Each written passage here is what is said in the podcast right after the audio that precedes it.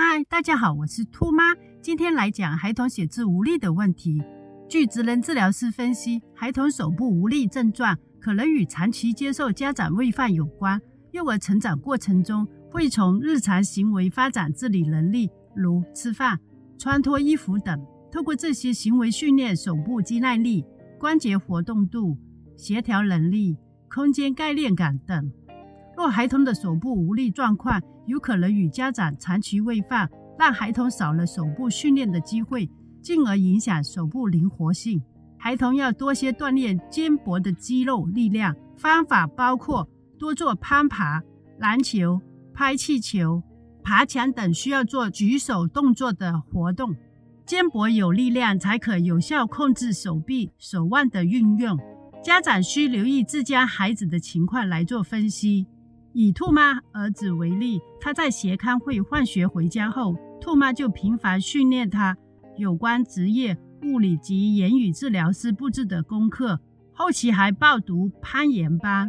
做足以上后，兔妈的孩子写字的力度仍然不见显著改善，于是请教职业治疗师。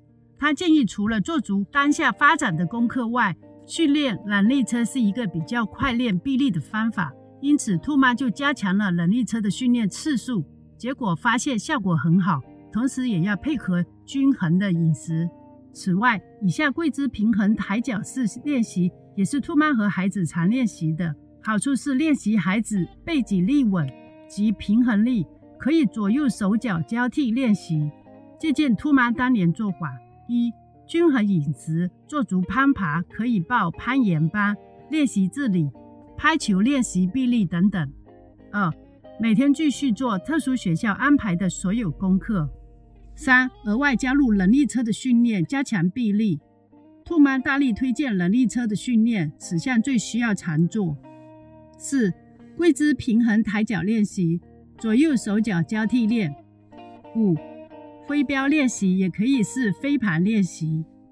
能力车的训练具体操作。在家中的厅或走廊上铺厚的瑜伽垫，家长需准备奖品。能沟通的孩子先讲规则，做到后才有奖赏。不能沟通的孩童用图卡解释，可以是食物或孩童喜欢的玩具。能力车动作开始时，让孩童趴在地上，家长拎起孩童的双脚，同时让孩童用双臂撑起。家长和孩童一起合作向前移动，爬到对面。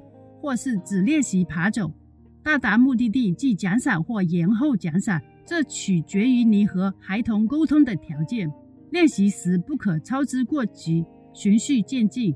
若资讯对您及孩童有帮助的话，敬请订阅、按赞、分享，让更多有需要的家长及早训练孩子的臂力。